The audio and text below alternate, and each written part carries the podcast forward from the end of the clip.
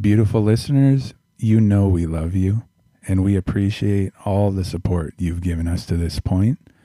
If you would like to further support us in our art, in our effort to allow these wonderful conversations to continue to take place, head over to patreon.com slash inside the sound.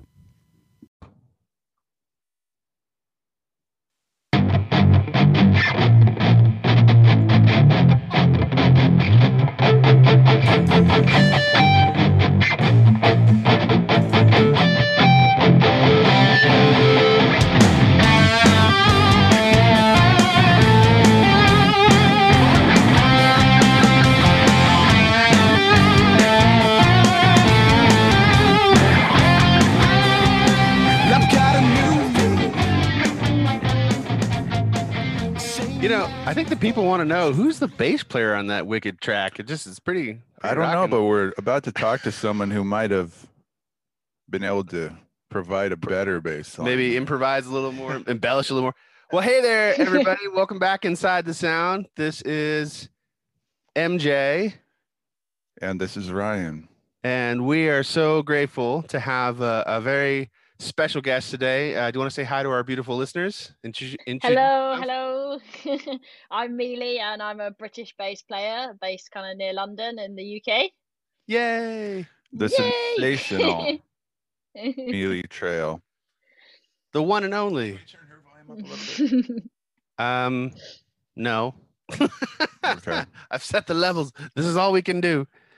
Uh, she'll just have to speak up. Just kidding. I don't know. Let me see. Keep talking. We'll we'll get the we'll get the ball rolling. I thought I had levels. Ryan's complaining now. Hold on. I want to make sure Uh, everyone can hear her loud and clear. I can probably turn my mic up a bit. There you go. Is that a bit better? Capital. Yes, it is. That's Thank great. you. Thank you. Appreciate it. All right, we're in. We got it. We got the recording going, man. We it's like, you know, we had a great conversation getting started. Everybody just getting to know each other. Now we're in the show, and we're all we're all like deer in headlights. How we how we how we doing? You feeling okay? You feeling loose, Amelia? You got you all right there? Yeah, I'm all good. Yeah, nice and warm. I'm all good. You do a lot of these interviews.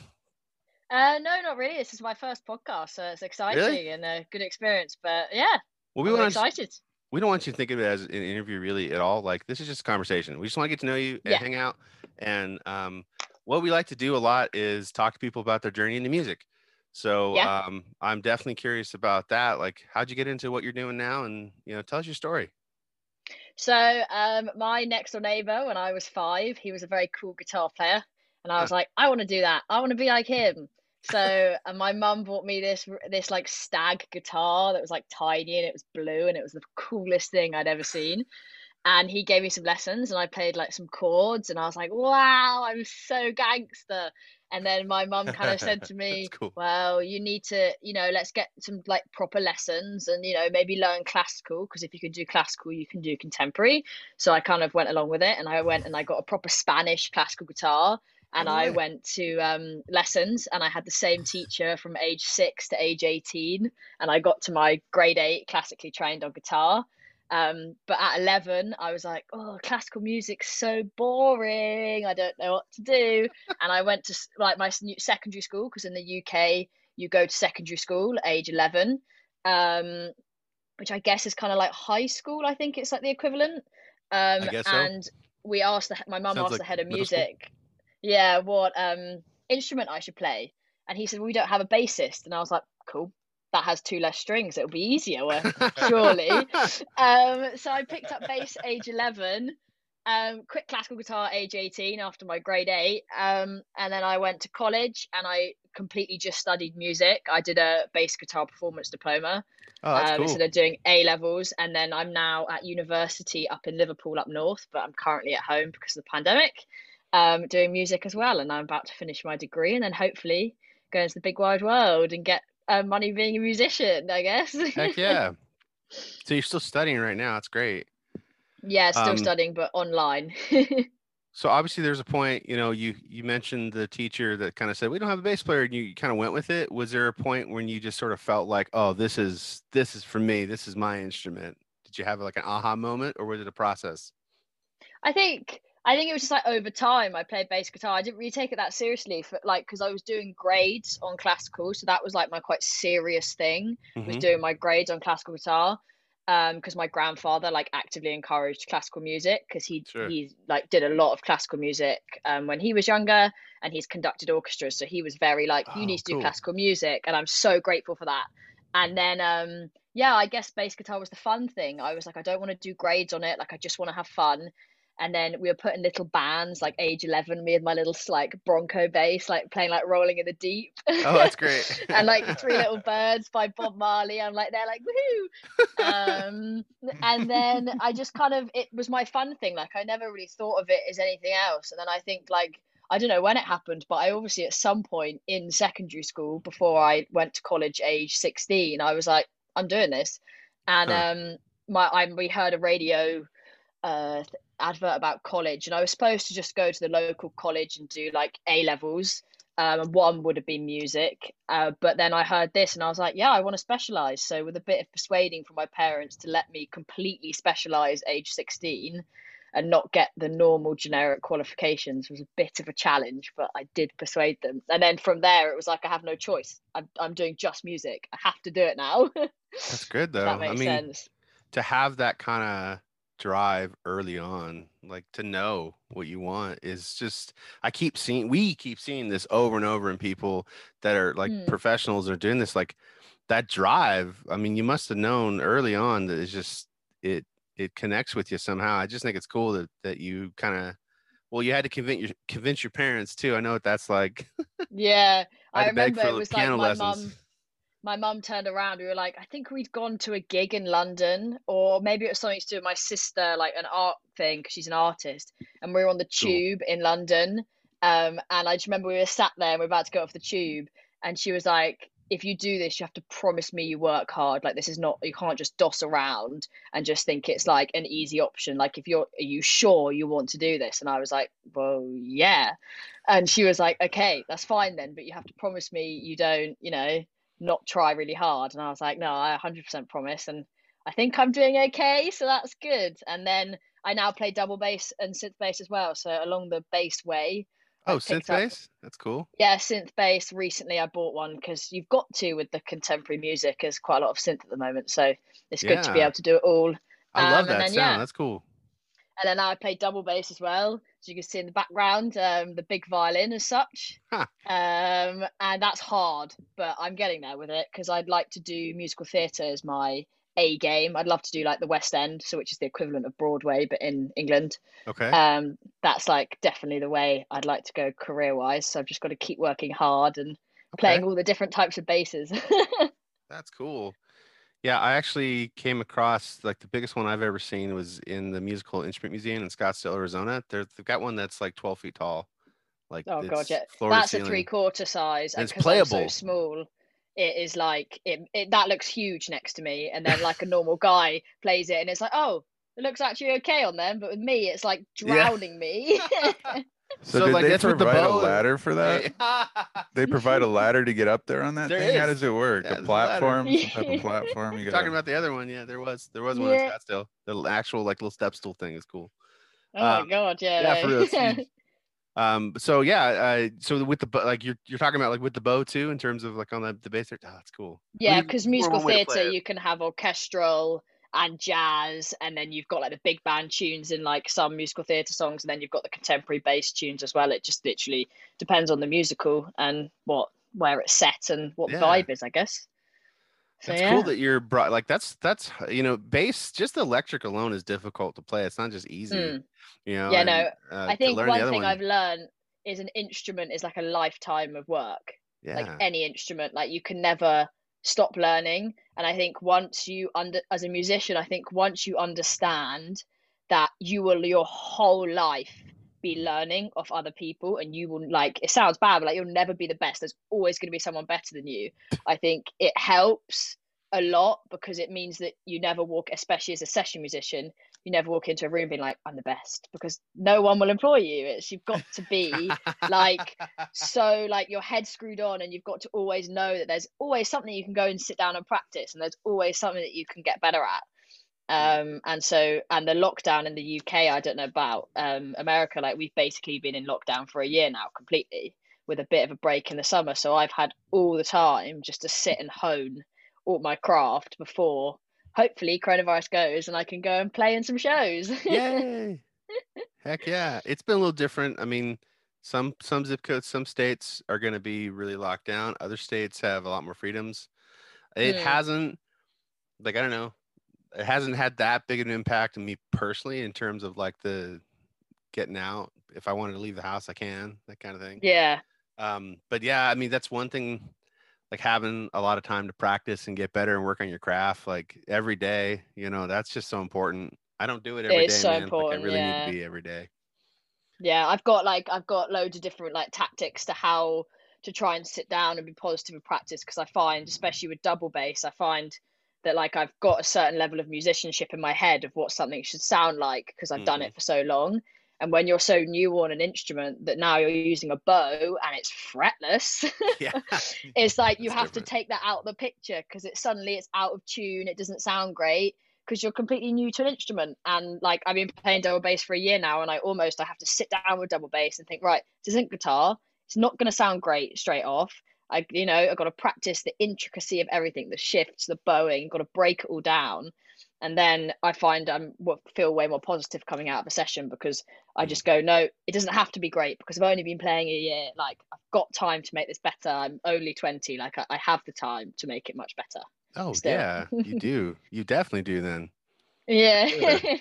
Out of curiosity, Meelie, did the because you had quite a few years playing the classical guitar.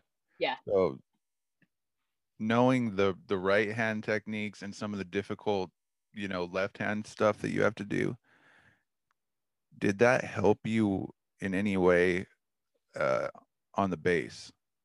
Yeah, hundred percent. Like Yeah. I think I had a basic. Uh, first of all, I had a level of musicianship, like I understood music, um, and my teacher didn't have to teach me the notes on the fretboard or the strings because it's the same. Obviously, it's just the bottom four strings. So things like the music theory and stuff, he had a level that he could work above. It was just kind of trying to help me differentiate because, like, when you're reading music on classical guitar, you're in treble clef, and when you're on bass guitar, you're in bass clef. So I had to then start reading in bass clef, and that was probably the hardest part.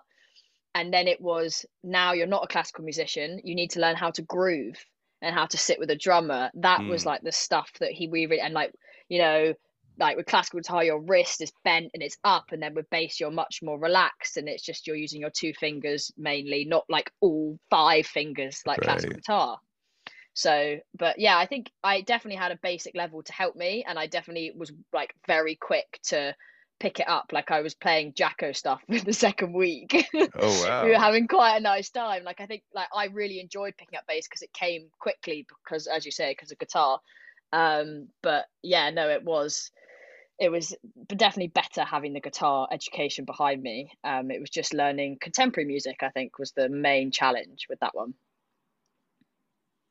What were some of the first things that you took a stab at? Do you remember when you I tried? so I learn so I think the first song I learned was Rolling in the Deep by Adele purely because we had our first like rock and pop concert at school with the band and that's what we were playing and it was Three Little Birds by Bob Marley. And then he was like do you want to do grades? And I was like no no no I don't want to do grades. Like I that's just classical guitar I want to have fun. And he handed me America by Jaco Pastorius that bass solo.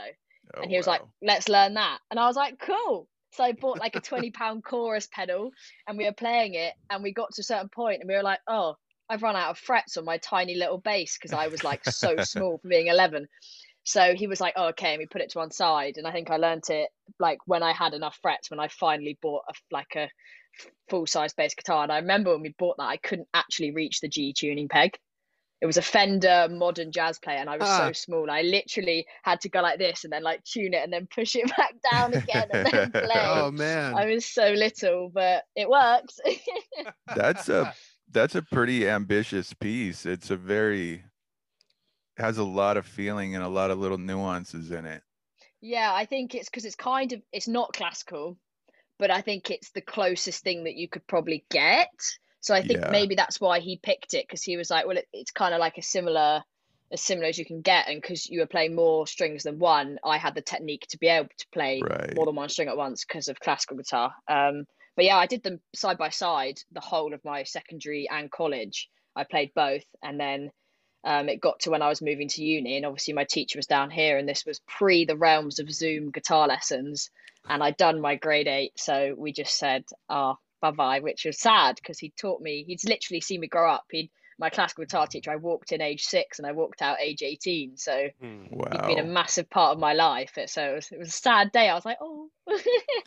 Well, uh, this has definitely come up in other conversations we've had too. Like, man, the effect of a good teacher. Like, oh, it's wow. a good teacher like i i think that's one thing that i've like when i have taught i've preached i've been like look the teacher is the main thing. Like if you don't like your teacher you're not going to learn. Like i remember my first year of my degree at, at my university you get an hour a week with a bass teacher. And in my first year it wasn't his fault. It's just i personally didn't like like vibe off him. Mm. and so i didn't really try in the lessons and i just did my own thing.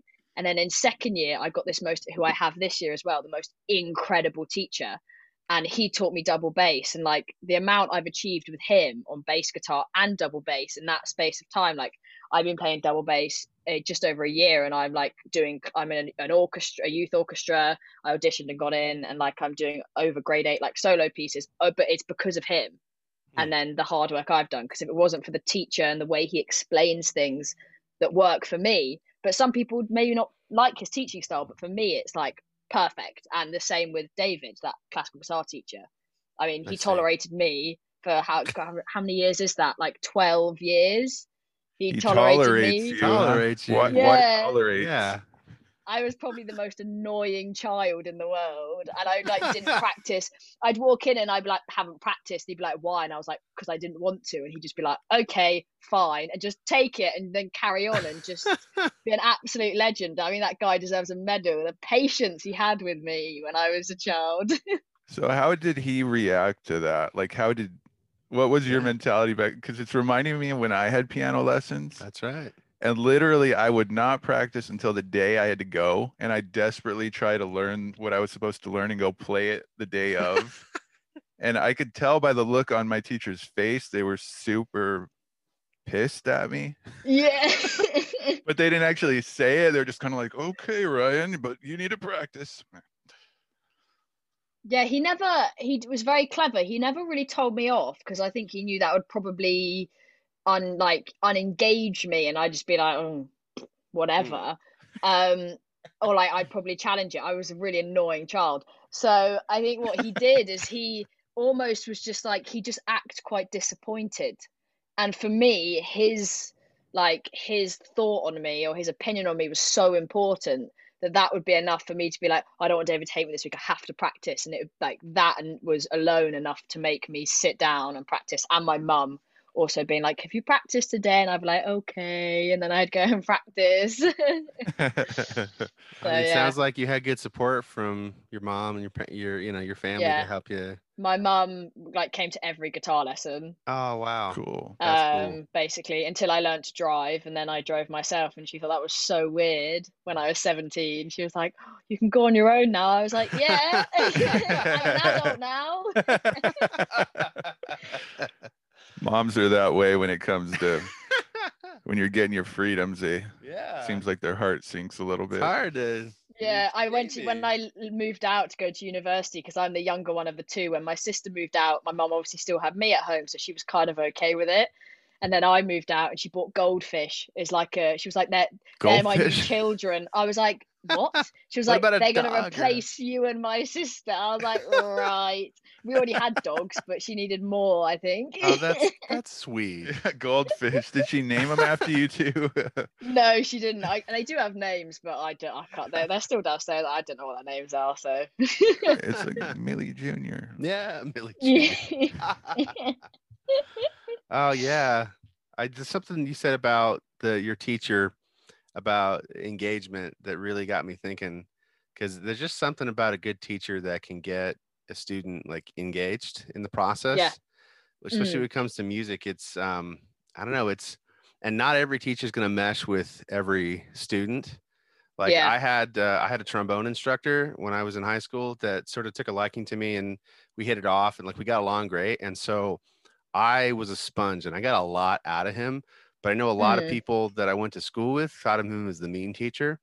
Like no, Yeah. like not everyone liked him, but the people that liked him loved him. It was like you were like Yeah. on one camp or the other, and it's like the people who thought you know he was great, they're just like you know diehard. Fan. He's great, but it's funny. I, I don't know what it is about like when you find someone that understands your personality and can connect with you, and then like help Yeah. you like rope you in, and then you're involved in Mm. the process, right? Of of learning. yeah it is and it's it's like for me i think the one thing is i always care what other people think.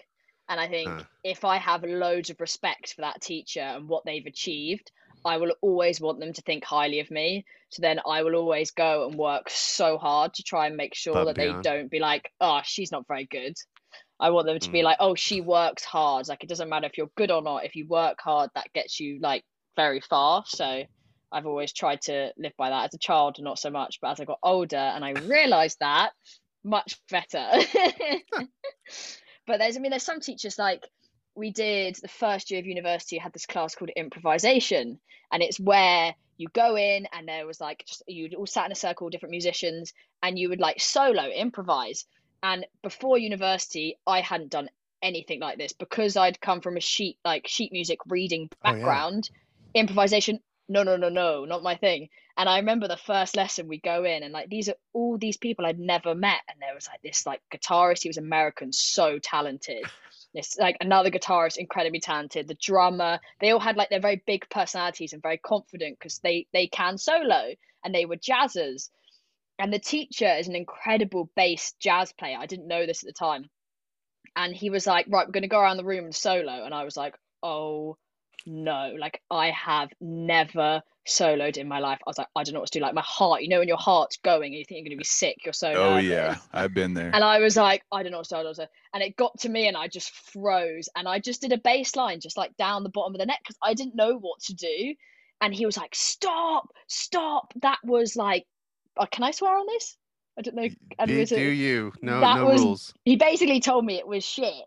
And I was like, oh my Okay. God. Like he had like the, you know, the teacher on Whiplash. It, it wasn't Yeah. that bad, but that's like I think he had, I, but he had already clocked me. I think he'd already completely clocked me and knew that kind of thing would work. So I was like, oh my god, like crying inside, Oh no. like petrified. Went home, called my mum, bawled my eyes out. I was like, it went so bad. I'm so embarrassed.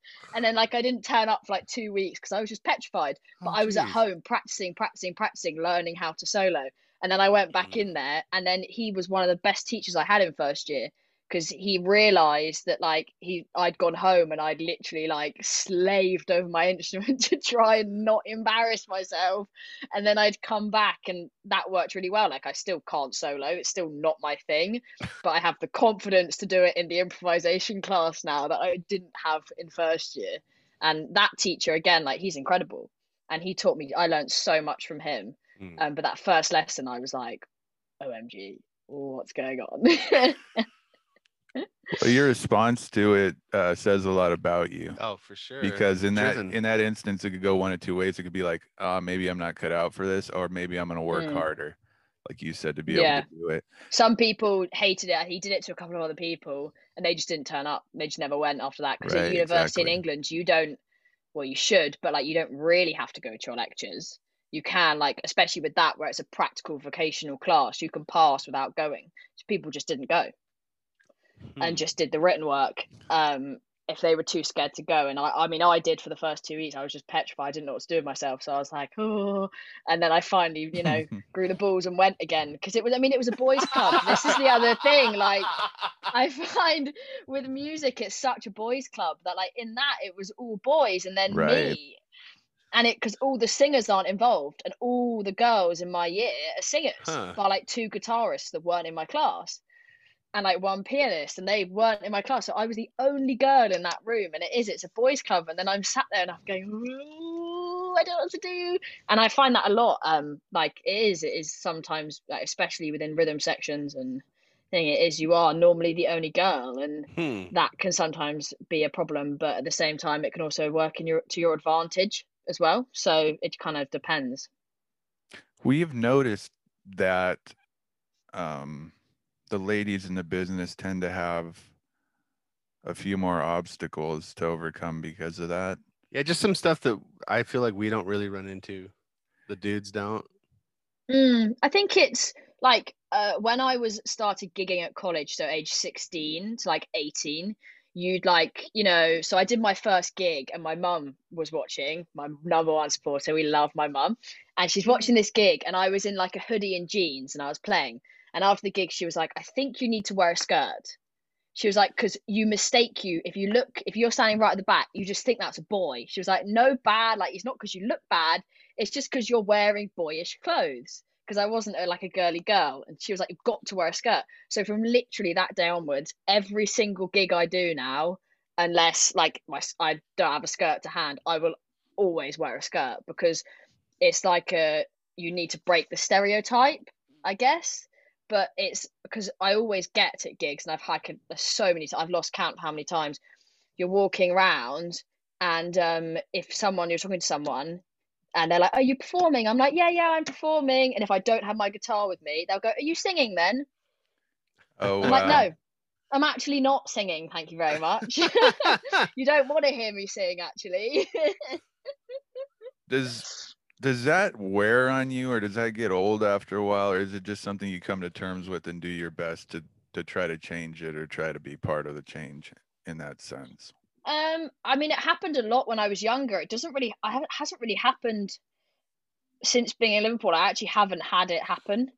Um maybe just like stroke of luck that i haven't. Um or things are changing because obviously there's been a couple of years now and people are maybe a bit more careful um, but I mean, the worst thing, the worst thing that's happened to me in terms of like someone mistaking me and whatever was when I went to buy that Fender, my first full size bass. I mean, I was only about 14, maybe 13. Oh. And I walk into this big shop in where I live called Anderton's that's like a huge guitar shop. It's like so cool in there.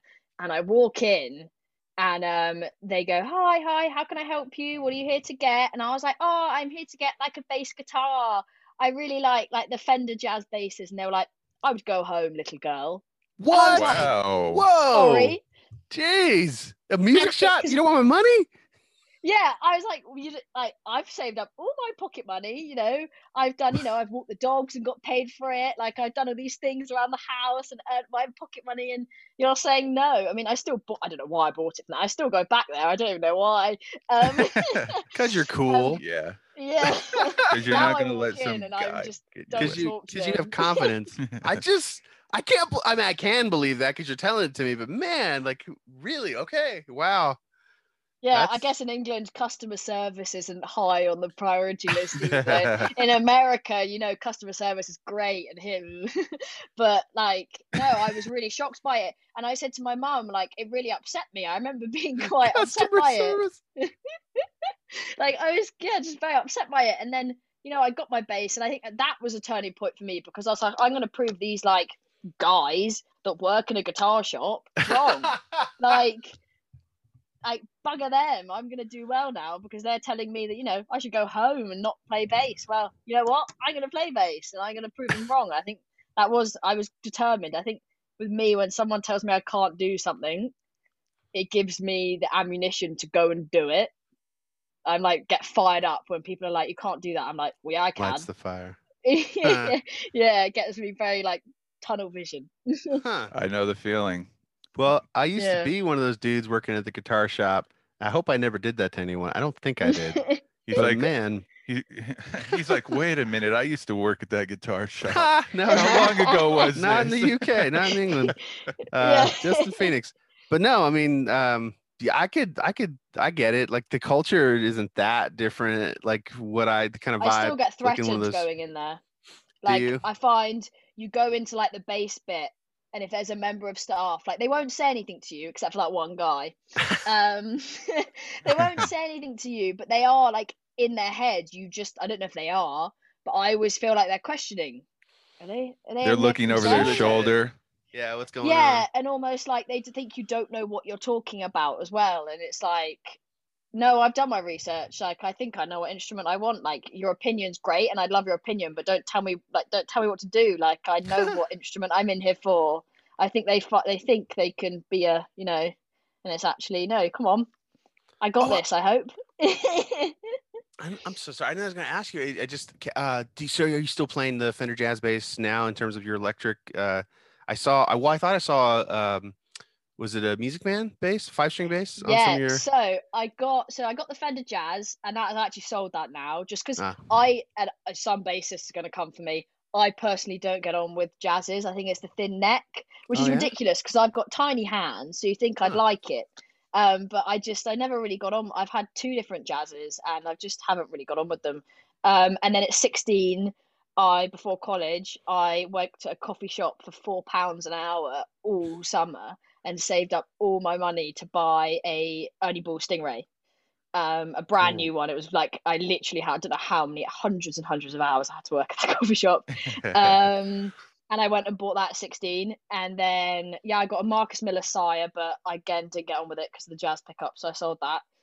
And then I got another Music Man last year. And then on Christmas Day this year, I got an email from, I just hadn't checked my emails in a few days, from the Ernie Ball marketing guy being like, hey, love your Instagram. Like, let's collab. And I was like, what's this? I was like, no, no, no, no, this isn't, this can't be real.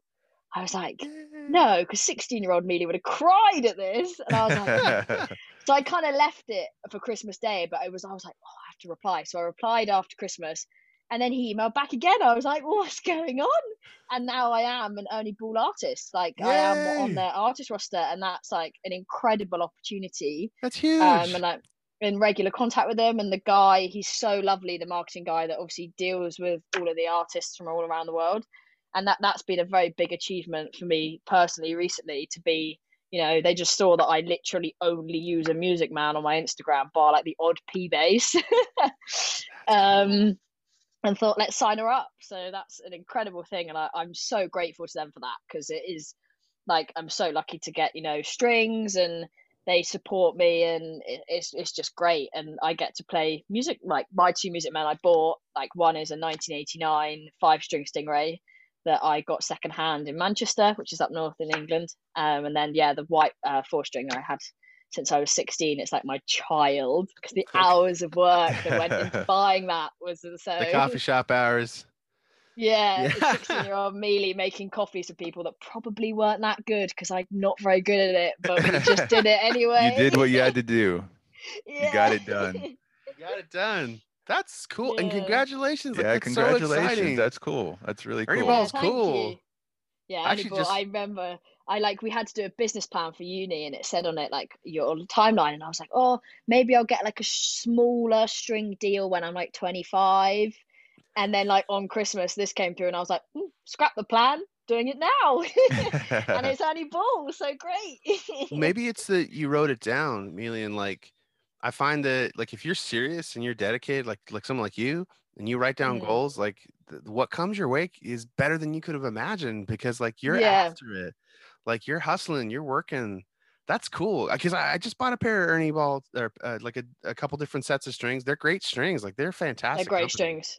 Yeah, yeah, I have the great. luxury now. I mean, before I was with Ernie Ball, I was putting strings on and not changing them for months on end, and then taking them off, boiling them in fairy liquid, and putting them back on again because they're so they're you know it's like twenty five pounds and it's like 30 35 Yeah, dollars, bass isn't it? So bass strings are expensive. You Expensive. can't you can't replace them all the time. Like, I can't afford it. I'm a student and I've got to pay my rent up in Liverpool, even though I'm not there because of the pandemic right. and um like it's you know so i didn't and now i mean literally since the since it's come about i've changed my strings twice and i'm like constant fresh strings like what is this sorcery? It's incredible. Speaking of sorcery, when I tried to type your name into my phone, it autocorrected to Merlin, and I wondered if you knew anything about that. yeah you- or merlot i'm either a red wine or merlin A red wine. you autocorrect so You're a bass wizard. Well, I was gonna say I saw you know wizardry going on, so I wondered if you knew if you had arranged that with Apple, or you know you got this No. sponsorship deal with Ernie Ball. You're big time now, so no i sometimes come up as merlot so yeah i guess i'm either a red wine or a magician there you or go. Meelie. so yeah, It's like no, uh, add to dictionary. Like no. yeah, I need to add it. Well, my name's Amelia, like officially on Oh, like, okay, my okay. identification, but Amelia is my nickname. It used to just be kind of my nickname, um, like at home. And then I got to school age eleven, and there were three Amelias in my class. So I was like, "Hey, Really? just call me Meelie," and then it just kind of stuck. And Stuck. Yeah. Yeah, because that's not a name. I I don't I don't think I've ever met another Amelia personally. Like I, it's not a name that's super common over here, but I've certainly yeah, I heard think it it's before. more common. It's quite a British name. I know quite a lot of Amelias. Maybe it's English, but yeah, I maybe. know quite a lot. Especially in my age, there must have been. It must have been Oh. popular in the At the year two thousand. Tell me about. I mean, Michael everywhere. Like, yeah. I went to you know kindergarten, and it was like there was five Michaels in the class. If you don't know Five. Michael, you haven't lived. yeah, for real. Everywhere, we're everywhere, taking over. Meelie, I'm kind of curious. Um, you know, doing studio bass work. hmm You talked about how literally when you started playing bass, you didn't know how to to improvise. And I know in in this when someone calls you in to do bass work, there's a lot of improvisation there, and there's a lot of you know, kind of on the spot type of stuff, unless they have something written out for you. How was Hmm. that? Like the first time someone called you to do some work for them. What was that experience like? Can I even recall that? I guess the first time I played someone else's stuff that wasn't because I started doing band covers, so you were kind of playing the song, but sometimes you put your own stuff in. Oh, So I guess you got vocabulary from other players at that point. And then I got to college, and then it was like we did our own band stuff. I guess I don't really like. I think as the years have gone on, like I've developed my own vocabulary, and like I love a pentatonic. That's always a go-to. Um, They're my but I favorite. think you, yeah, they're they're always a safe option. You Right, know exactly. sound good. um, but I think you like I've had le- loads of lessons um since lockdown with the guy that plays Hamilton in the West End. Um, and he has a very very good opinion on like playing once you get to a certain standard, which is just play every player's music, and then you learn their different vocabulary and you make it into your own. And um, I think that's one thing that I've done a lot of, like playing loads of Jamerson and loads of Motown, because the vocabulary in that is just, you know, beautiful Yeah. and you can you can take and pick bits out and then when you play something that kind of style you can use it but i think with like playing artists like original stuff that really kicked off at university. And i guess it was just like they gave me a chord chart or just sometimes dictated the chords to me there and then and said let's go and we just went. And that was like you know i just had to go on the spot. And i think as i've gone through uni it's definitely got stronger um especially because of like those petrifying improvisation classes. Yeah. um but like it's just got i don't solo any of this stuff so i'm much happier down the good end of the fretboard doing the bass job. Um but yeah i guess it over the years i've just kind of developed as you just as you're like you do something one day as you think it's just a mistake and then you're like hmm, that actually sounds okay. So maybe I'll, I'll keep that and that stays in my brain but i don't really when i'm playing or if like on a musical theatre score there's slashes like you have the music and then it just has slashes with the chords and says similar Similar. um i don't really think about it anymore i just Yeah. kind of it's like your brain after a certain point it starts to go on autopilot and it's only when like you know i'm in a playing for an artist that has very jazzy chords or very complex and they want a specific thing that then i'll really then start honing in and thinking about it and go home and figure something out before the studio. Um but i enjoy studio work a lot. Like that's quite a fun thing. I just like being in the studio the sitting around while they set up and the eating loads of biscuits i always find that maybe that's a british thing. Like one artist i work with meg she always brings bourbons and we just sit there just like I was on hoping the biscuit thing wasn't going We to were- come up. I, for some the reason, I- biscuit things come up a, cou- a couple since of you times. brought it up, I'll, You brought it up. I'm gonna so- go here. I Yeah. Sorry, I apologize ahead of time to our UK listeners. I I first heard like what we consider a cookie to be called a biscuit by Australians, and I'm because they're like we're gonna get, we're gonna get some biscuits, and I'm like okay, and I- then I see them and I'm like wait a minute, those are cookies. Yeah. So if they call those biscuits, what do they call cookies are like squidgy biscuits are like hard. I'm sorry. That's how I think of My it. my English is not too good. Squidgy? What word did you just use? What was that? Squishy. Squishy? Like squishy. But like what did they're you like- say? Squidgy? Squidgy. That's a word? Not? Is it? I'm pretty. Oh, I don't know. Maybe. No, I'm learning. I'm trying to learn. think- Like, I, I don't. Know. I've never heard that word yeah, ever. if we can pick up any, you know, No, in- but just so you think I'm not I'm not trying to tease you because like earlier when you were using the word vocabulary to describe like how you were um, picking up on different like uh, styles genre like that to me is I I I love the way you use that word because it is like Oh, a yeah. language. You know, you said It that is, earlier yeah. too. Each instrument, each style of music, it's like its own language. Language is fun. Like that's a word I've Mm. never ever heard. Like squidgy. Squidgy, that's yeah, that's one. how that's my science on biscuits and cookies. Anyway, love it. Going on from the side note, that's Yeah, the- sorry, I, I'd I say so- most British people agree with me on that. I may be wrong, but Okay. I would, that's how I would say, as a British point of view, that's how the difference is. I need to take part in this someday. So the I- biscuits are the hard ones. They're the ones that are crunchy. that you dip into your tea. yeah. yeah, I- I those still are the can't- ones. I still can't get over that. Like you dip biscuits in tea. Well, if That's it's a thing. That's a- the tea's Yeah, obviously I warm, dip a right? chocolate bar in tea. Have you never done that? That's dairy That sounds like a really good idea. Wow. No, and no, it I can't. melts the chocolate. I'm Oh, sorry, so it's- good, got to Oh, try it. That is brilliant. Maybe it is my my my bias, uh, just from where I grew up in the world. But I just can't. I can't. You say that, I'm like, I can't think of that. What kind of tea can you dip chocolate in? and It's Warm The chocolate doesn't go in the tea. The chocolate doesn't go like you dip it in, but the chocolate isn't like interspersed with the tea. You just get like tea on your chocolate and then you like eat it. This is It like not something I've ever done. up. Okay, all right. I believe it. you. I've just never tried it. Try I'm up it. for the I'm up for the challenge. I don't really drink Try warm tea much. me later. Yeah. Okay. Oh, okay. I'll come back. I'll Well, be do- messaging you like you're right. Oh my gosh. We'll try it and we'll be like, ah, Amelia was right on this one. we're gonna didn't learn a, that in We're gonna make a. YouTube video all about it. Like we're gonna try out tea for the Yeah.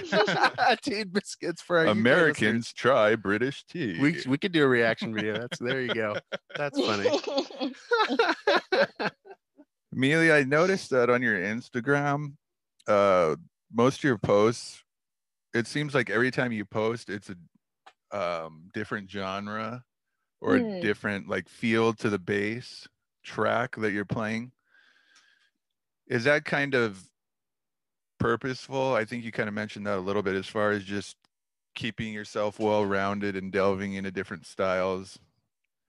Yeah, I guess it's either whatever Ian, the Hamilton guy, the incredible teacher I have, one of my I have loads of incredible teachers actually at the moment. Um, what he introduces me to, because normally I'm like, wow, this is so cool, and I like learn it, and then I'm like, oh, I'll put it on Instagram. But like recently, since Ernie Ball, I've started to more like plan my videos and like think, what is the purpose of posting this? Um, so because I want to do theatre, I do a lot of like theatre videos, and obviously theatre is so varied. Like Yeah. in terms of genre, you've got the classical orchestral ones, you've got the Lin Manuel Miranda more modern stuff, you've got the Spanishy kind of stuff, Mm. you've got the regular pop, the funk, the disco. Like MT has everything if you like want to find it, like every genre possible. And then I guess the other videos like that aren't the musical theatre stuff is just I can't it is kind of what I'm learning, or it's like what will people enjoy, I guess. So I'm like, oh okay, there's this really cool Michael Jackson song with a slap bass line. I want to play that. Right. And then I'm like, oh, and I'll film it for Instagram because I know people will enjoy that because A, Michael Jackson, and B, slap bass. Everyone loves slap bass. So we'll do that. the line that caught me on one of your videos i was first introduced to it it was a song that will smith did for the men in black movie Oh, okay. Mm. i don't know what the original song is do you Just the clue? two of us. No not one? just the two of us That's not. Uh, that wasn't the Men in Black, was it? Man, I can't remember the the tune. I haven't seen the Men in Black movies dude, in years. It's been a long time. I probably should have had that queued up or something Didn't have it queued up. i'm not gonna i'm Ryan. not gonna try to sing it yes, please go ahead. Try. do you want me to attempt to do it I would love it. the if you did. bass and Yeah, see if go you on can then. recognize it. All right. It's ba-dum bum bum bum bum ba-dum bum bum dum, dum, dum, dum, dum, dum, dum. Wait, is this Recognize something that's on my Instagram or is it Yeah. like any? Oh. You can admit that you're lost. I'm Is as lost as you right now. Is right it now. a man. recent one or is it an old one? Well, I might don't get it. know. Oh, I, I don't. I go. There's so My- many on there that I've stocked up over this. yeah, my my year mouth that bass isn't very recognizable. hey, I gave it an honest try, man. Oh, I guess- is it? Um, is it? Oh, no, no, no. I think I've got it. I think I've got it. It's what I You did. posted only like two weeks ago. Uh, hold on. Now I've got the bass line stuck in my head and I can't think of the song, and it's going to annoy me. So I'm going to have to stalk my own Instagram to find it. That's one of my favorite bass lines ever. There's just something about Why it. is it stalking stalking your own baseline, your own You're Instagram? just checking it out, you know. I'm just wondering. Do you stalk? Uh, There Forget you Me go. Nots. Forget Me Nots. It's a song. Yeah, yeah. Yeah, that's the one. I That's a that great song. bass line, isn't it? Like when Mm, I hear so that, I just want to hear it over and over and over. You probably played Yeah. that like a hundred times over. It's probably irresistible not to. It is no, and I uh, that one. I think it's was it. I think Ian introduced me to that one again because I had learned it ages ago, and then I kind of read and I was like, oh yeah, that is a really cool song. Let's do that. Yeah. um, that's normally how it goes, and like I find there's um there's really good for bassists online. I think it's Aidan Hampson.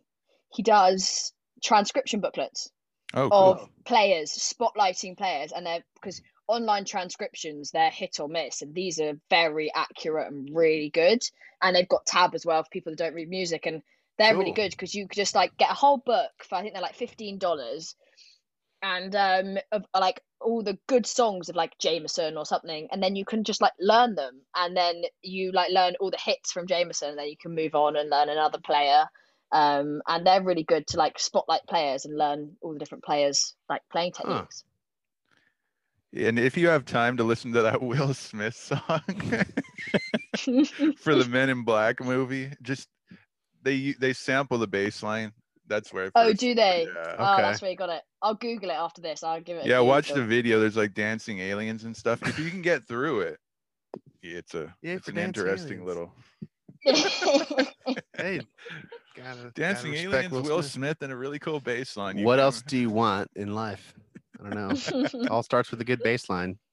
We've Yeah. talked about this before. Like you listen to any hit song or anything, you know, you check the bass. It's got to pass the bass test. You know, it's got to have a good, a good bass line to even pass that mustard. I think a lot for a lot of these hit songs. Yeah.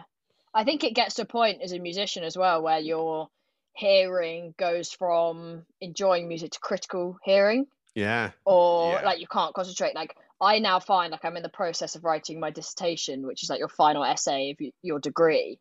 And um, I cannot listen to music because my mind just goes off. And I'm like, oh, that's a cool bass line. Oh, what are they doing there? One, two. And I'm like counting, like trying to figure out the bass line, almost Right. transcribing it in my head. And it's like, I can't because I'm trying to write. And so I have to listen to classical piano music to drown out my family because that's like the only thing is, or I can like make it like white noise in a way and then just kind of do my essay. But music wise, now I have to be concentrating to listen to it because my brain just starts concentrating on just the music and mainly the bass line. It's funny how that happens. We've talked about that a lot. Yeah. How once you get to a certain point in your musicianship and with your ear, that's kind of what happens. Like your brain wants to break down every song that you hear. Yeah. Like I, I can hear a cartoon theme song on TV, and I'm like, oh wow, that's kind of a cool bass line on there. He's like, done that to me. He's like, dude, do you remember this cartoon theme song? I was like, no. And he'll send me the link and it's this cartoon. And I'm like, I have to agree with you, man. The bass sounds great. And then these studio musicians had a fantastic time putting this thing together. The, the vocals and the, like, oh my gosh, you want to break this thing down. And like as a kid, I was just like, you know, Chip 'n Dale eh, Rescue Ranger. I just sing along, you know. nice time, yeah. and now it's like, what have they done there? Like, Yeah. the drummers, they're probably like, oh my god, what snare is that? And like the keyboards, like, oh, what patch have they used? And like the Yeah. bass, I'm like, is that a P bass or a jazz bass? Like, it's you just can't. You- It's it gets to the point that yeah, you're constantly just trying to figure out what that person's done because you want to replicate it. Yeah. I don't like, know if that. Do you think that takes away from the enjoyment? I don't know if I think it kind of it enhances it, doesn't Depends it? how you a look at it. No? I think it depends on the mood. Like if I just want to relax, then no, I wish my brain wouldn't do that. But if I'm in like a, a good mood and I like I'm doing something where like cooking, that I doesn't like concentration. You don't need as much. You can kind of drift. Then I'm happy. Like I'm like, yeah, cool. Like with musical theatre soundtracks, I always find the first thing of learning a show is listening to it and I've got to be concentrating to do that because like I need to listen to it and then you learn it. So like I normally have the pad up and I'll just literally just watch the dots move. I have no guitar. I also find that's like an, a thing that I've learned in the past year is you can practice because I was injured and you learn Oh. when you've injured yourself that you can also practice without your instrument in your hand. Like Oh. you can so because I had to learn because I injured my shoulder playing double bass. I couldn't play. I had like a good th- two, three weeks off, and then it was a very slow build it back up again. And I had quite a lot to prepare for, but I literally was like rationing the time I could play because I could only play for an hour a day. So I was trying to figure out what to do, and I had to do a lot of orchestral prep for an orchestral thing. And I, in the end, the practice was sat on my bed with the sheet music, with headphones on, listening to it. And I actually think I played it better as a result of just before I even got the instrument out and tuned it up.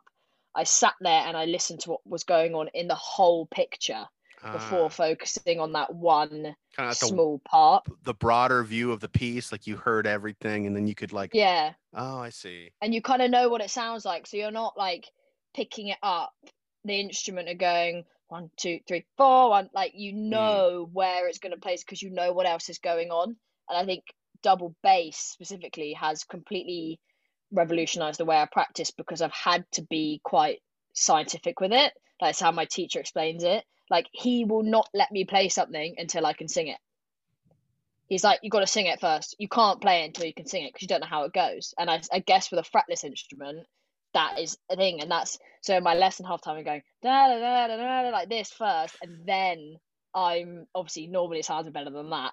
Um and like i'm clapping the tempo and he's like no rhythm's wrong. Try again. And the instrument's like Huh. nowhere to be seen at this point.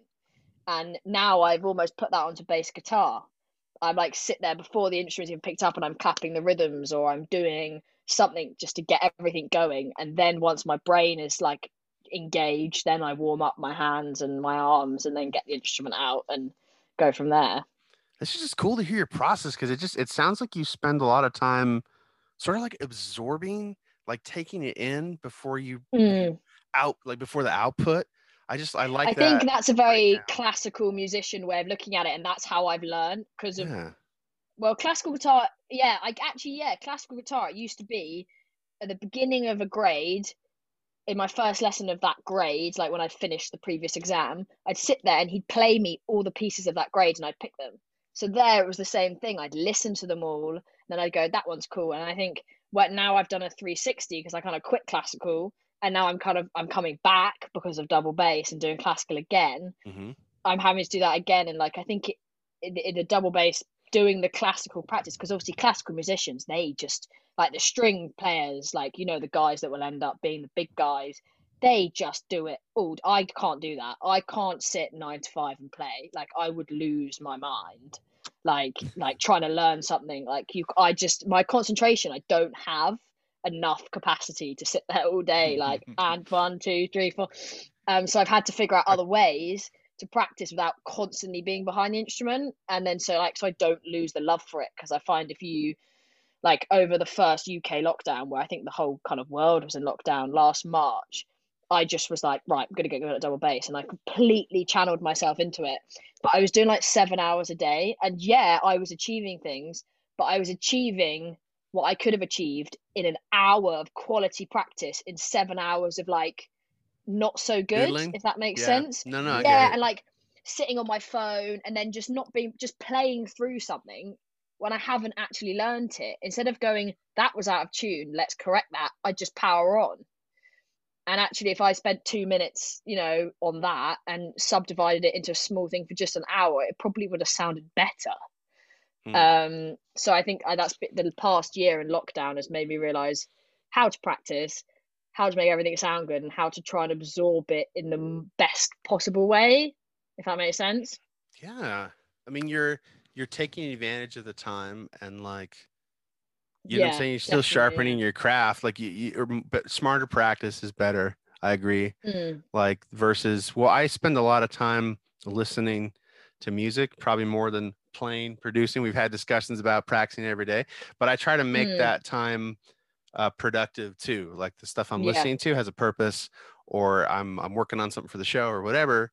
So, but no, I I, I love hearing about the process too, because like all another thing about being a musician, right, is like you mentioned practice, like that part's not ever done. Like even at you know our age, right, and people who are older who are, you know, masters, they still practice, right? They have a process Yeah. for it, and you can't really Mm. get away from that. Like to be a musician, you have to Old. play that instrument. Yeah, You you're say old.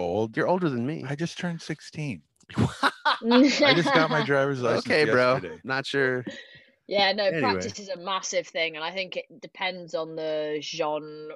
Like the genre that you specialize in depends on your attitude towards it. I find. Yeah. Um, but like I, what I've tried to do is take the classical attitude on the double bass of the like practice, you know, well and the thing, and put it onto the contemporary. Like today, for example, I only practiced for half an hour, but the half an hour that I did do was productive, so I feel satisfied with today. Like I Mm. used to put so much pressure on myself, and I wish I now look back and go, Meelie, why did you do that? Like I literally the first lockdown, I scheduled each day, and if it was like I was five minutes to the end of this hour long practice session, I would sit there for five minutes to wait for that hour to be up, and then I'd get up. Instead of just going, right, that's enough now, let's get up and come back later. I'd literally sit there trying to make it sound good when my brain is gone. Yeah, it's hard. left the room. My brain left the room, but my body stayed in the room. It's like, no, go with the brain, have a break, come back. I get it, but at the same time, there's periods where you need that discipline, right? And you need to force yourself to do it, even Yeah. if you're not all there. And Mm, it's like once you reach a certain point of mastery, maybe you don't need to to put that much pressure on yourself. But I actually liken it to like well, like fighters, because you reach a certain level where you learn to fight in martial arts, where you maybe not necessarily need to spar all the time because it's hard on your body. And I think it's the same Mhm. thing like with your brain. You know, you need to push your brain, right? You need to push your abilities, but at the same time, you can get burnout if you keep Yeah. pushing all the time and you never. I've experienced burnout Yeah. about probably about uh, burnout really bad. Like I've experienced it about four or five times this year where I've really Yeah. burnt out to the point that I literally I remember even like a couple of weeks ago I like burnt out of an afternoon and I just felt so tired and so drained and I just stared at the instrument. I was like, I don't want to practice today. And that's okay. Like that's Mhm. okay to take a day off and just rest and come back tomorrow. And I sometimes find like I had I've had a good few people on Instagram message me, which is funny because I don't really in the grand scheme of things have that many followers. But the people that do kind of message me, I've had loads going, How do you practice so much? And I have to say, well, yeah, okay, if you look at my stories, it looks like I'm sat there all day, but I'm, you know, I'm doing other things. I'm taking the dogs for a walk, I'm going outside, I'm making a cup of tea, you know, I'm dipping biscuits in the tea. Sorry. yeah, dipping chocolate in the tea. oh, chocolate. Yeah, we That's can't. right. We should write that I gotta down. write it down. and like I'm doing other things, and like you have to, especially with social media, remember that anyone's Instagram is normally a highlight reel of their life, and that I like it on my Instagram. You could be like, oh, she never has a moment where she wants to quit, and it's like, oh yeah, I have that all the time, where I'm like, mm-hmm. oh, I don't know what to do in my life, like. Oh, should I be doing this? Should I be doing something else? Maybe I could just, you know, be a dog walker or, you know, something Dog else. And then I'm like, no, Meelie, you're gonna do this. Like you've had a bad afternoon, forget about it and move on tomorrow morning. And I think at the moment, yeah, I have the time to be like, it's fine, walk away and thing. But yeah, if you like with a show, if you get called and say, Can you dep tomorrow night? You've got that window of time throughout a whole show. It doesn't matter Mm. where your brain is, if it's out the room or in the room, you've got to just learn this show Mhm. um, and the pressure's up. But yeah, for now with coronavirus, it is kind in a weird way having this extra time is nice because I don't have to completely force myself to go for hours and hours on end and burn out.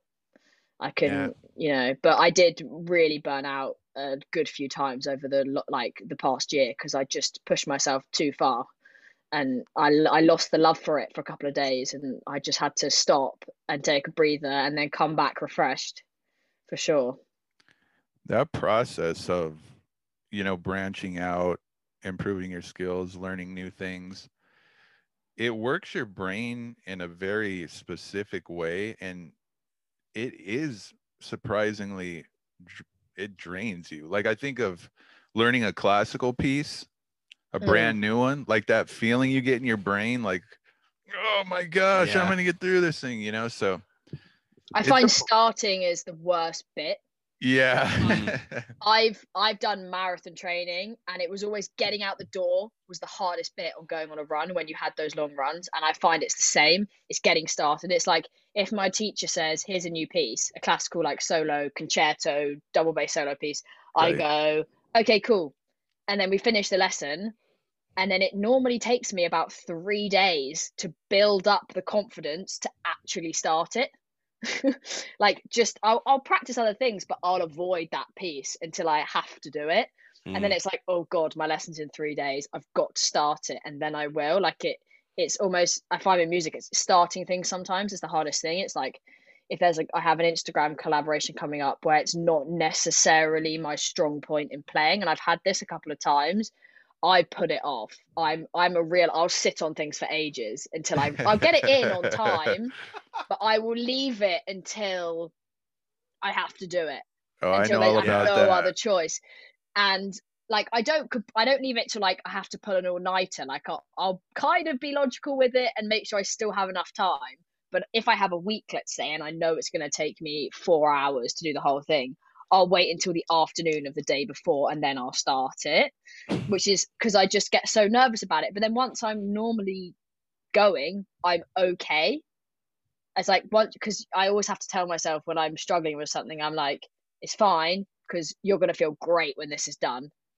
You're gonna feel way better when you've like sent that file on WeTransfer or you know done whatever. You're gonna feel fabulous. So just get it done, do your best, and move on. It's kind of a funny thing that our brain does to us. I've Mm. experienced it too. It's just, I guess it's, you feel overwhelmed when you look at the whole piece and I'm like, oh, this is what I'm gonna have to do. It's kind of like, because I've done that. I've sat down and be like, you know, I'm gonna learn a, a classical guitar piece, and I sit Mm. down, and I'm like, maybe I don't want to learn a classical guitar piece. I'll just listen to it. That'll be fine, you know. so I know how that is. It's like it's funny what your brain does sometimes to you, you know.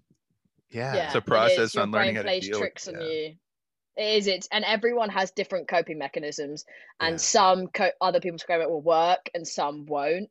And it's just finding like what works for you. I find for me a really unhealthy habit is tracking the time I'm practicing because, as I say, I sit there waiting for the five minutes to be up, Right. and it's like this is pointless. Why is this timer going?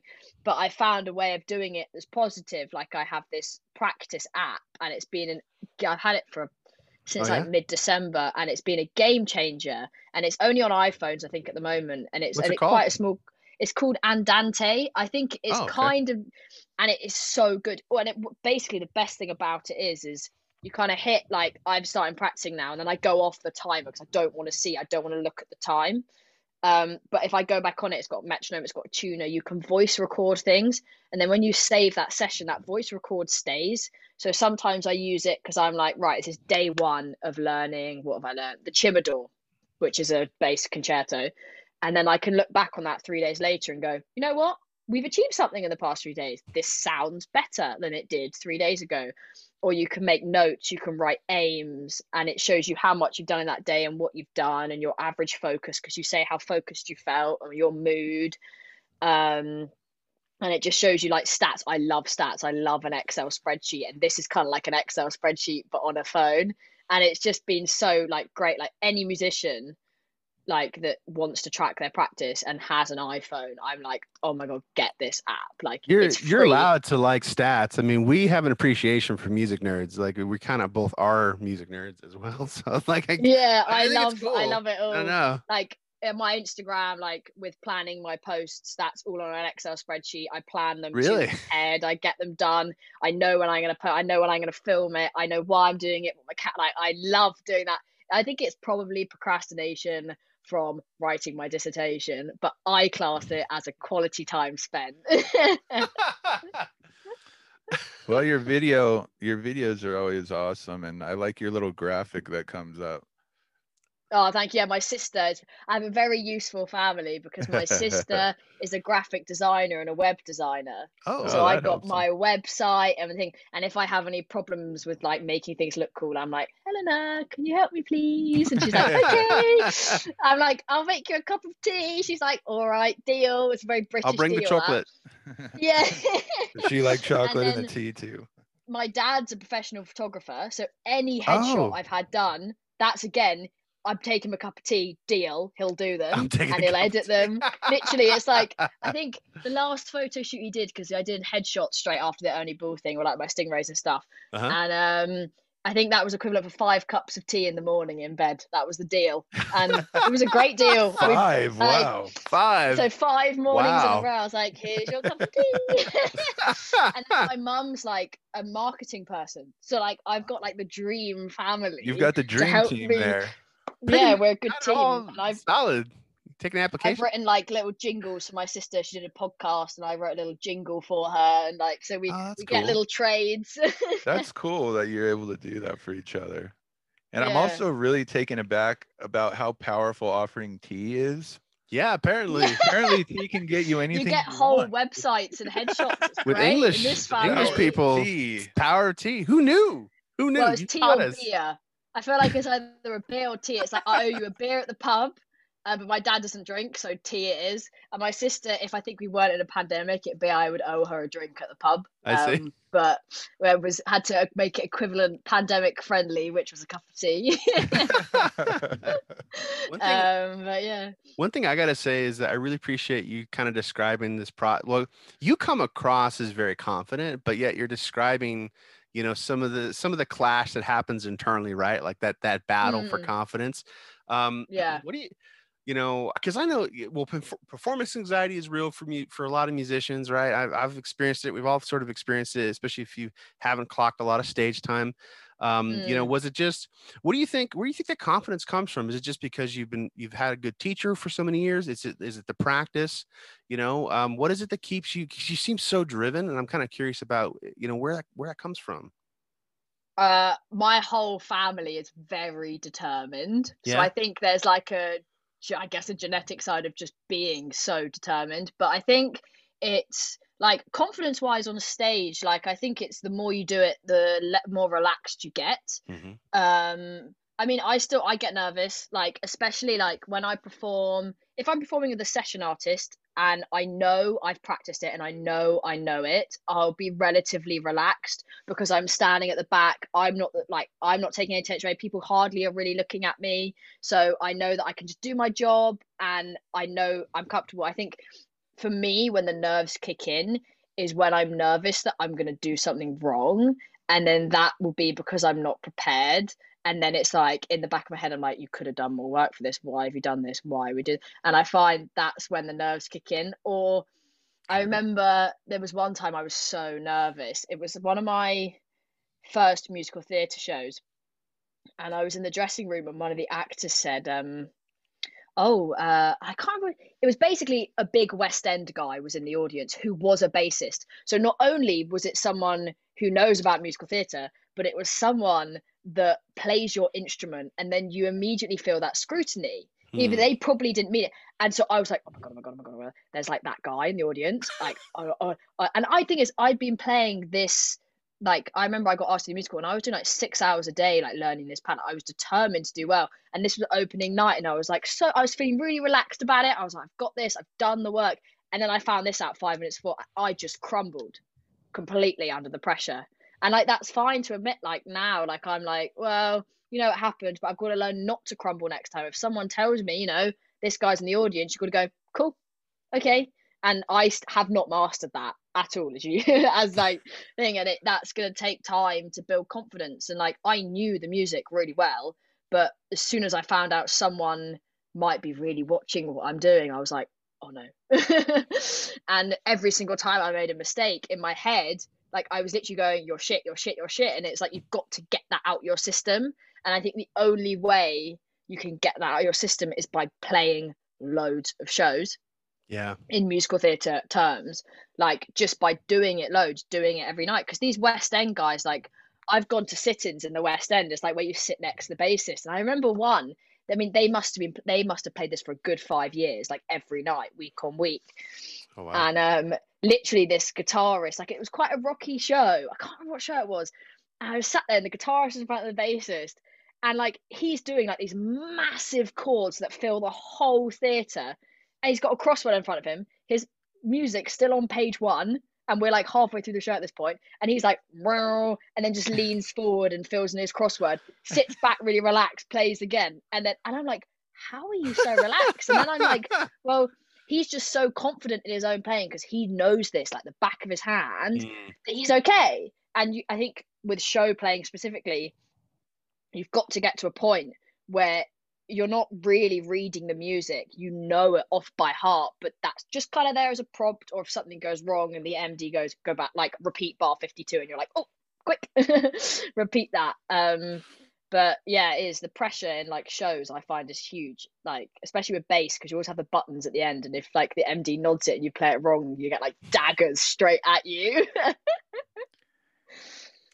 It's very. You brought up a, I think, a very important point. Is Mm, I at least for I just it dawned on me right now. For me, at least when I'm practicing, I can think of okay, I'm doing this, so in that moment, I don't have to think about anything except having a Mhm. good time. You know, because Yeah. I've done the preparation. That's a great point you brought up. You know, and it's been brought up before. Like you don't want to be up there thinking about what you're gonna do or like you know a little unsure Yeah. about the next part it's like oh it didn't go this way or that way it's like when you put Mm. the time in like like you said the confidence level is so much greater yeah, and I always find it's always like because the shows that I've done have been very short runs, and I always find it's the last show. I'm like, got this now.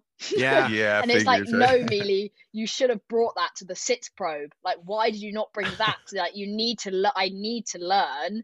And like, I had quite a lot of. Sh- Unfortunately, I had shows books like the past year that have been cancelled, which is a shame because I was really determined to bring that to the sitzprobe and like the tech rehearsals, where you just walk in and you go, yeah, I've got this. Not when at the last show I go, oh yeah, I understand it now because Yeah. that's not how it's supposed to work. i think uh if you're anything like me it's you always underestimate how much time it's going to take to get where you Mhm. want i'm like oh I, it's Yeah. okay i got this figured out okay I, I don't need that much time and then time it's getting closer and closer to the date that i need to be ready and i'm like uh-oh yeah yeah no it is it's like i think i'm starting to understand how much time some stuff can take um and like if you want something super intricate you've got to put the time in if you want to know every because like musical theatre pads are huge they could be like a hundred plus pages Yeah. Yeah, of man. music and like i like most time ideas do repeat but like sometimes you've got like a samba and then you've got a disco tune in the same show and you've literally just got to put different hats on and then it's like oh wait hold on here comes a ballad get your drum bass and bow out and then it's like Yeah, it's a oh lot. no here comes a synthy song get your synth out so like it's like oh you've got to be able to just swap and change your brain. Like i remember with classical guitar and bass guitar my teacher always used to say pretend you're putting different hats on each time you play the bass and the, the guitar. You Hmm. cannot mix the two. You've got to separate them. Um and that was a really good thing. Like i kind of in my head was like right okay got my classical guitar hat on now. Let's go. And then oh i'm playing bass guitar now. It's completely different if that makes sense Yeah, that does. Like, well, it got me thinking about like playing shows because as a multi instrumentalist, I mean, I play bass, I play keys, I play Mm. guitar and sing, harmonica and and harmonica, a few other mini harmonica we could talk into the brass instruments. if you want. No, but just like um, switching, like in a show, because like having to do a song with keys, and then well, I, there's this transition where the the electric guitar kicks in, so I've got to like wear the guitar on my back and, then, have yeah. it. Yeah, and then like play and then swing it around, and then you know, and I've hit the piano with the guitar before doing that. Like you know, it's like that's actually Yeah. a lot. Like if you're having to take multiple instruments to a show and and having to do all that to time, practice it's the a lot. Yeah, those transitions are not easy. You have to actually know them. You know. it was like I think a sit-in that I did. I think it was Wicked, and on Wicked, some of the changes between the different bass guitars and double basses, they're quick. Like he does Oh, wow. not have that much time. And I remember I was sat in this like pit with him, and there was not much room, but there was enough room for me to kind of squeeze in the corner.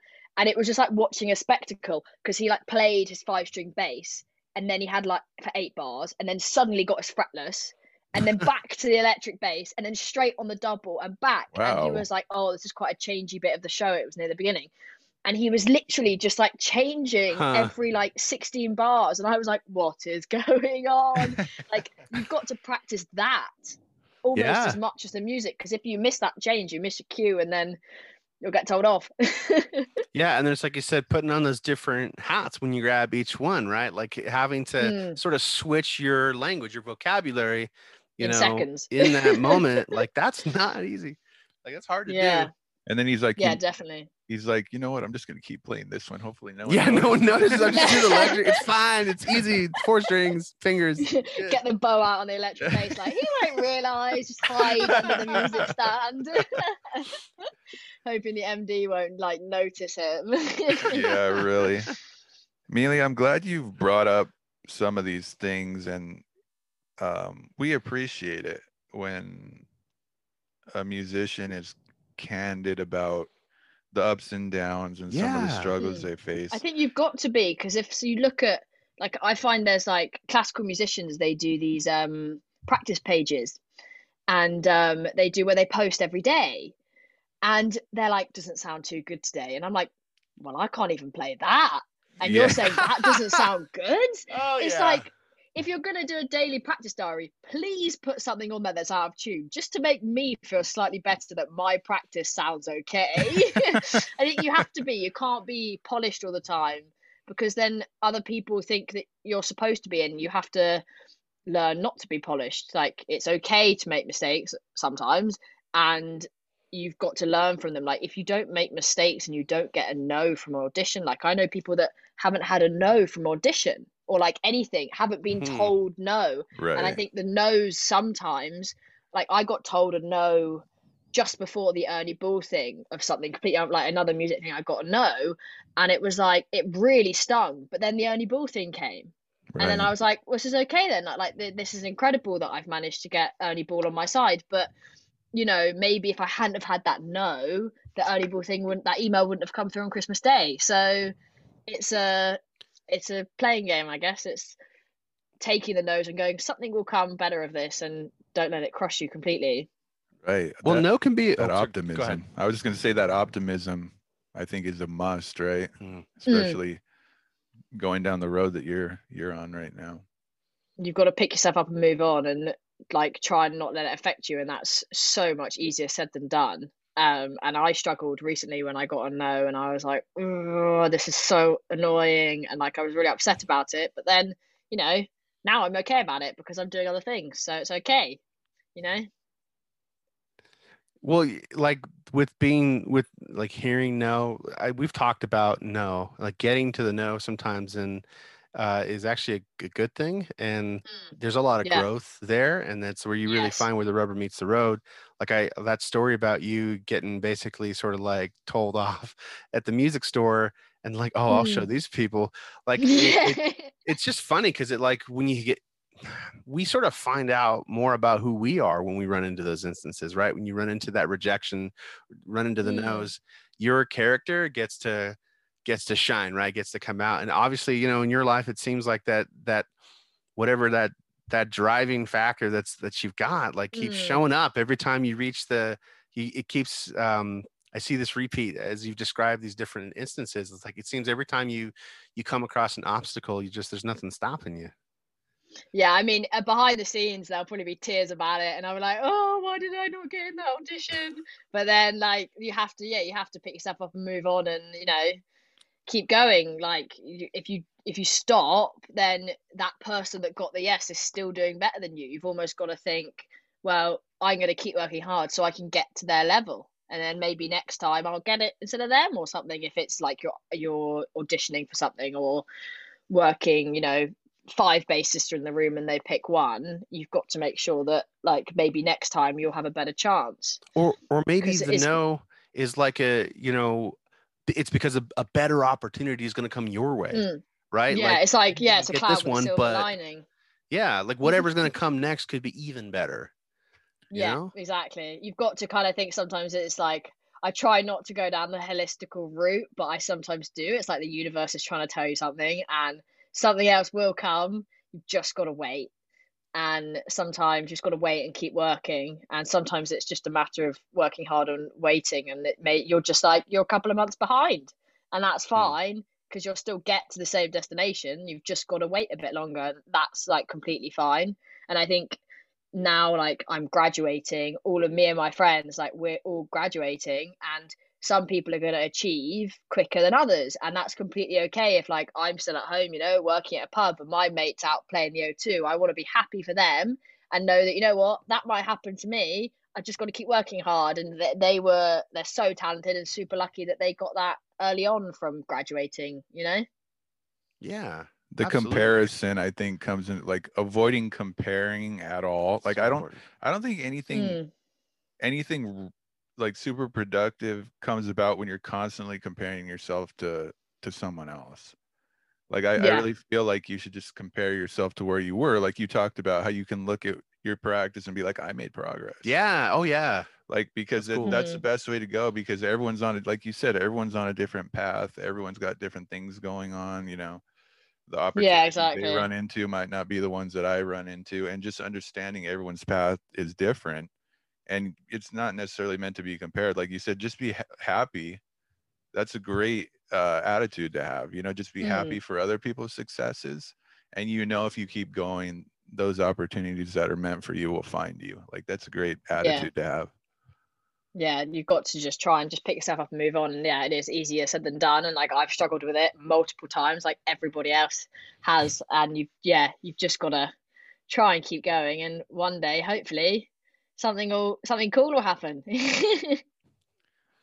I don't know what it It's is, but I. I keep thinking of you in that music store. I like it's so hard to believe. I was probably like so small, and I've probably had like oh oh I, I feel sorry. Like I, I look at like fourteen year old Meelie, and I'm like, why did you not just kick him? It would- well, I was just Like- like thinking to myself, like you could have like been like, oh yeah, and like got a guitar and just like turned it up and just started shredding. just Yeah, melted- I wasn't. I, I wasn't very good, so that probably wouldn't have worked. well, at least you can tell people that, you know. That's a good story. I story. got up there and started shredding, and their There you go. their faces just. Oh my oh, gosh. I Not changed their my faces. story a bit. That's what Never let the truth get in the way of a good story. That's true.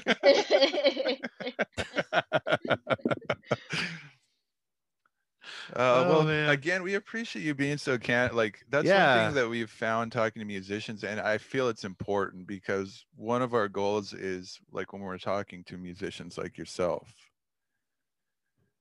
people that listen to this could be on the fence about deciding to play, or they could come across it, they could be in a hard time, and then when they hear someone like Mm. you be like, "I'm having these these obstacles I have to overcome."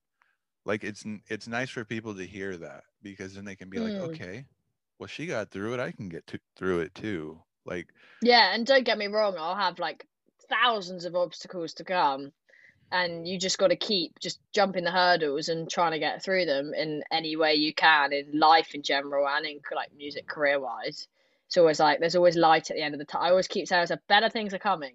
Come on, Meelie, let's keep going." And it is it is hard to do that sometimes, um, but it is definitely worth it when good things come along. Well, your self talk is like really nice to you- you. Like you're very encouraging to yourself. Like, come on, Meelie, better things are coming. Like, Oh, man, I'm I I gotta talk work to on my myself. own. But no, but I mean, like Yeah. that self talk is that's a good thing you have a healthy outlook because like i mean it's so easy to fall in that negativity trap like having a positive outlook and like okay better things are coming like that's that's huge Yeah, my flatmates in Liverpool, they they have heard like I'm practicing double bass, and it sometimes can be negative, and I'll make a mistake, and I'll just like scream blue murder and go, "That was blue murder," and like, well, that was bad, wasn't it, Meelie? I literally will say that. I'll literally pet and go, "Well, that was shit," and it's like, no, like, come on, like you've got to, you've got to, and then but when it's good, I won't say anything, and it's like I do, it's really bad. You kind of talk to myself when I practice, and I go, "No, come on, right, sit, relax, go again." Like you've got to in any way. I think my flatmates probably think I'm losing my mind in that, which I probably am. Um, kind of need to to be a musician anyway though i mean a little bit i lost Yeah. mine a long time ago That's true. Yeah. i've known him a lot of years this is i can Yeah. second that vouch for his craziness amelia if you could talk to your six year old self you said you started when you were six years old Mm, yeah, five, I think, five or six. Five. If you were to be able to talk to five-year-old Meelie, what would be the number one piece of advice that you would give her? Or Oh god. someone in a Um, situation starting, what would be the number one piece of advice that you would give them to navigate? as a as a child don't absolutely shred the practice like because then you hate it i think the one thing i was so lucky with is my parents weren't pushy they let me push myself. And i think sometimes like i've done a lot of teaching guitar for children starting out and i sometimes find the children that don't like it are the ones where it's not come from them it's come from the teacher uh the like the parents. Right. um and i always find like i think if i tell myself i would just say don't lose the love for it. Don't push yourself so far that you end up hating it because like i have done that multiple times where i sit down at the guitar and i just go i don't want to and you're not supposed you're supposed to go to it and go yeah i really want to. Like i just think sometimes you can push yourself too far and i think as a child i think learning an instrument is like another academic thing you do or it's your hobby and it's almost like i think i tell my younger self like keep it as your hobby. Don't make it become a chore. And then as you get older and you want to make it into a living making your hobby into a living is way easier than making something that you already don't really enjoy into a living. Like, agreed. it's- like do you know what i mean? Because then it's like work playing music if you don't enjoy doing it that's kind of like an office job because you don't like it. Like if you don't like your office job you're not going to like playing music either You're not gonna like your life, um yeah. you know. yeah Like you've got to enjoy i think yeah keep the love for it if i could tell myself that don't like sometimes it's okay like it's okay not to practice i think that's probably the one thing especially in the past year i wish someone told me about six months ago you know what it's okay to take a day off what's- what's like you're not going to die from not Well, practicing Well, it's that underlying, there's almost like an underlying guilt factor. I know when I've tried to be consistent and like the day where you're like, mm, I think my hand hurts a little bit. I'm just going to take today off. Is and that why you quit riff for the day? there's a Is that what little bit of guilt that you feel, hmm. you know, and it's like, so be able to do that and just be like, I need some rest today. I appreciate you. yeah you just got to shake it off and move Yeah, on it's- isn't it um, it's Riff it's one the of those things I want to bring it up. Oh, okay. Oh, that's, we've already settled that. You know, we've moved on We've from moved on. bringing up our nonsense in front of the guests. We've moved on from you trying to incriminate me with. We've moved on. We're mature now. We're Really- mature. We, we've- we've had a process. We've grown professionally. Yeah, there's this has been a process talking to musicians. Because usually we start bickering, I would never bicker. He's a he and is the guest he is like, uh, "I'm here. Hello." I don't know. Just acts like this is a funny little sitcom and just wants to. I know Yeah. thoroughly enjoyed myself. Thank you very much. Doing it. It's been a good experience, so thank you. well, we're just so grateful to have you. This is you're fun. Thank you so. I- Well, I just again love picking your brain. Love hearing about your perspective. I really just love the drive and and like the, um, like you said. Well, it's also okay, like you said, to take a day off. I mean, Mm. balance and all things. And we know, I, well, it's something you said about like comparing it to the office job and like not making your practice into a chore, right? Or, Yeah. or uh, an office job. And, and I think about like, well, like, why do why do humans even play music? Why do we do it? Like as people, because every culture in the whole wide world has some form of music, has instruments. It literally comes from everywhere. Why? It's just like a part of who we are, right? And part of yeah, what we how we experience this reality right music is just a Mm. part of that and yeah, you know you do it because you love it that's just so important like not don't make it a chore it's not supposed to be you know you're supposed to have yeah. No, time. I think it's a fine line of you've got to get your stuff done. Like if you want to improve, you need to practice, but it's also like it's such a fine line, and I think every musician wavers on it a lot, and like getting it hitting the mm-hmm. nail on the head is hard. Like I haven't played double bass in a week, and I don't even feel bad about it. I'm like, you know what? I've achieved loads on the bass guitar this week, so that's okay. But like a year ago, I would have been like, oh my God, Millie, what are you doing? Play that instrument. And I'm like, you know what? If I do, I'm just gonna hate every second of it at the moment because I'm just I'm not vibing with it. Mhm. And like tomorrow, I have to because I've got an orchestral sectional. Got to because I've got to like impress this guy. So like tomorrow, I've got to drive to because I've had a week off and I feel relaxed about it and I'm excited to pick it up.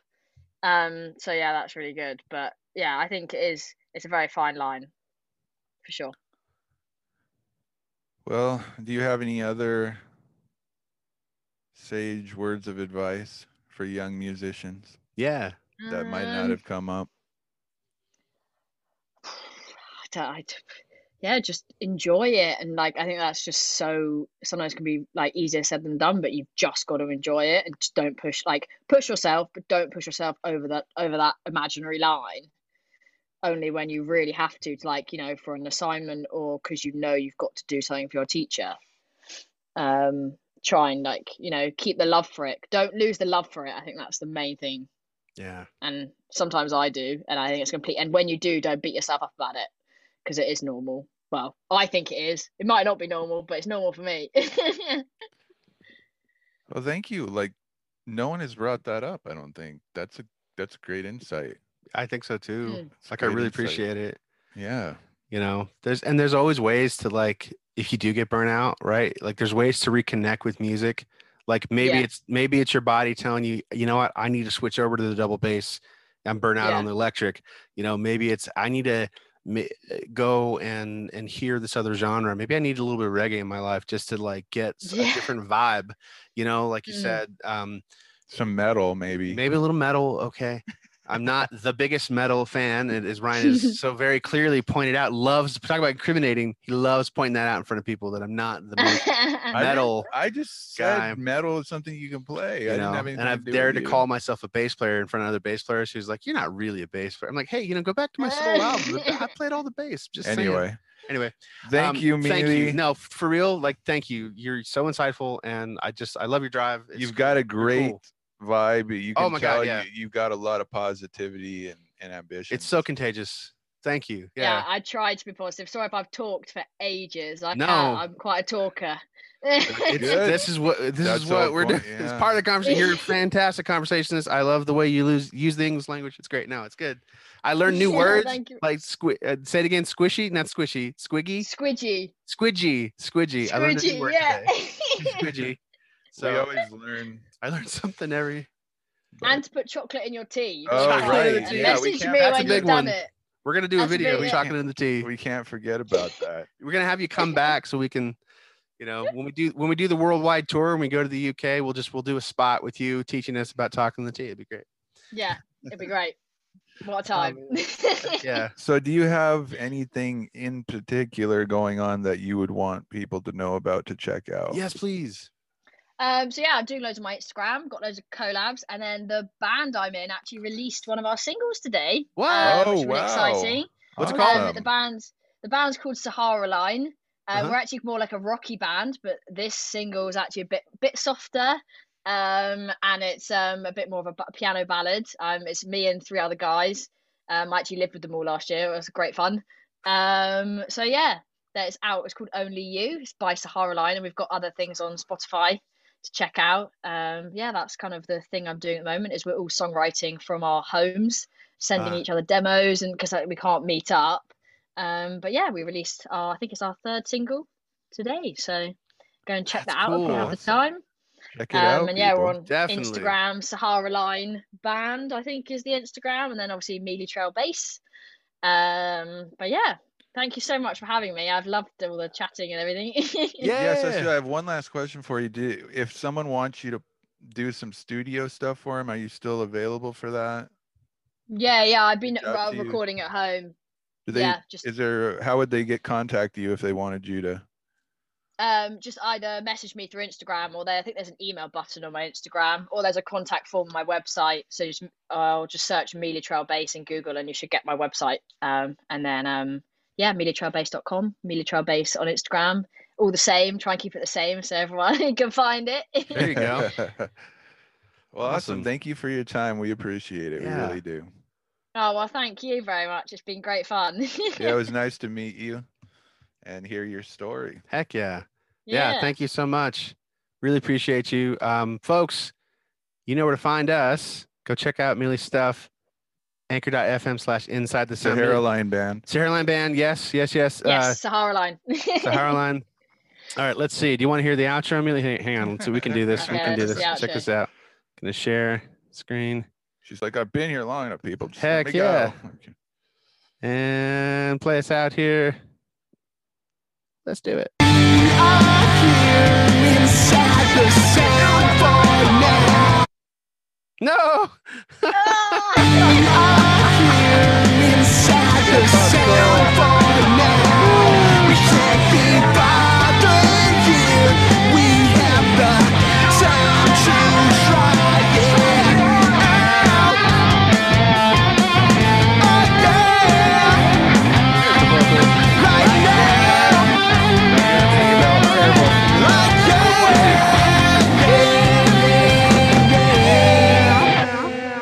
You rock, Meelie.